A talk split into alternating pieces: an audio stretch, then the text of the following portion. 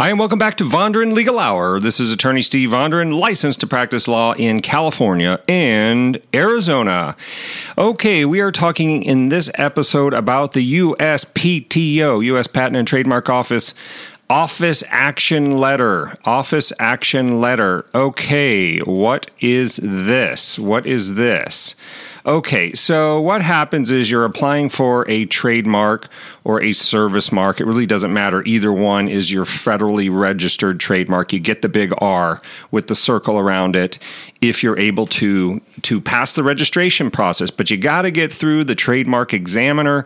The trademark examiner is the one that's going to be looking at your application your mark, your service mark, and you know your your service mark is basically for services. So if you provide services, for example, you edit videos and you or you have um, you know some type of service, housekeeping or something, good housekeeping seal of approval, something like that. And that's a service mark. Okay, trademark is more of your your products, your goods. Um, you put your trademark on all your products, like a pair of sunglasses or something like that, pair of shoes, you know, those kinds of things. So your goods are your trademarks. Your your your services are your service marks. Either way, you're going to get the R, the registered trademark. Okay. So what happens? Oh, you apply, and the trademark examiner is looking it over, and the trademark examiner may have one or more problems with your application. The big one may be that it's likely to consume, uh, confuse consumers, the likelihood of consumer confusion. And what that is, is they don't want two companies doing the same thing in the same categories with the same end users and using the same mark that will confuse people. Which one's which? Is this is this Nexus, Lexus? What, you know what is this? They want to know that that there's distinguishing characteristics. A trademark is something that distinguishes you from other other brands. Okay, so you need to be able to distinguish yourself. So you may get a letter that says office action letter we deny your intent to deny your trademark on the grounds that it's likely to likely to consu- confuse consumers. I'm confused just trying to say this. so it's a likelihood of consumer confusion. Okay, that may be one thing. You may be trying to register a last name, a surname. Um, that's not good. That you can't usually get a, a trademark on a last name. Sometimes nicknames you can. Bear in mind, sports stars and you know athletes and entertainers, people that have a nickname or a stage name, those can qualify for potentially for trademark registration. Um, descriptive, your term may be totally descriptive.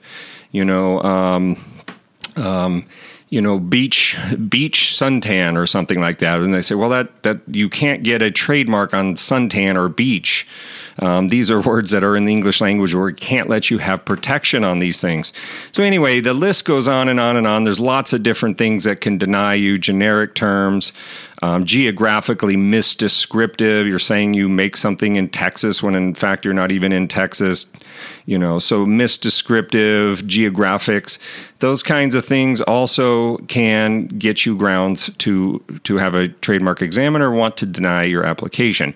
You may fail to provide a specimen. Sometimes you don't give a specimen. You're saying that you've been using your mark in commerce, but you're not giving them any sort of specimen to use. So these are types of typical common grounds that you can get. And so you get this office action letter and you're like, oh, great. Now what do I do? Did I waste my money? No, you didn't waste your money. You do need to take a look at it. You may have to modify. You may have to disclaim a few things that are on there, but this is a, a good time to get a law firm involved one thing that happens is sometimes people use, you know, uh, LegalZoom or something, some other trademark company to get their trademark, and they pay a really low fee. But then when it when they get the office action letter from the USPTO, Patent and Trademark Office, all of a sudden that company's not there anymore, and they're saying, well, well you know, we wait, wait, well, we didn't do your, we're not here to do your office action letter. That's too bad. That's for you're going to have to figure it out. So sometimes you get dropped off at the block. That's another time when we can come in you can give us a call. We can take a look at your thing. We can provide a low flat rate fee, a low flat rate fee to help you get this thing done, get it across the line, get your trademark to allow you to get going. You know, these trademarks are very valuable. These are what brands are built on. These registered trademarks, which gives you some intellectual property, and usually there there's value to that. There's value to your intellectual property. So, but yeah, no, you have usually when you get these letters, office action letter, you have about six months typically six months to respond. If you don't respond, it may be deemed that you abandon it. You may lose the rights to have your mark registered. So you don't want to do that. So, good time to get your intellectual property lawyer in there, get your trademark attorney, and see what you need to do to respond to this office action letter. Okay. So, if you need more information, you can go to askattorneysteve.com. That's our main website, askattorneysteve.com and just type in trademarks in the search bar.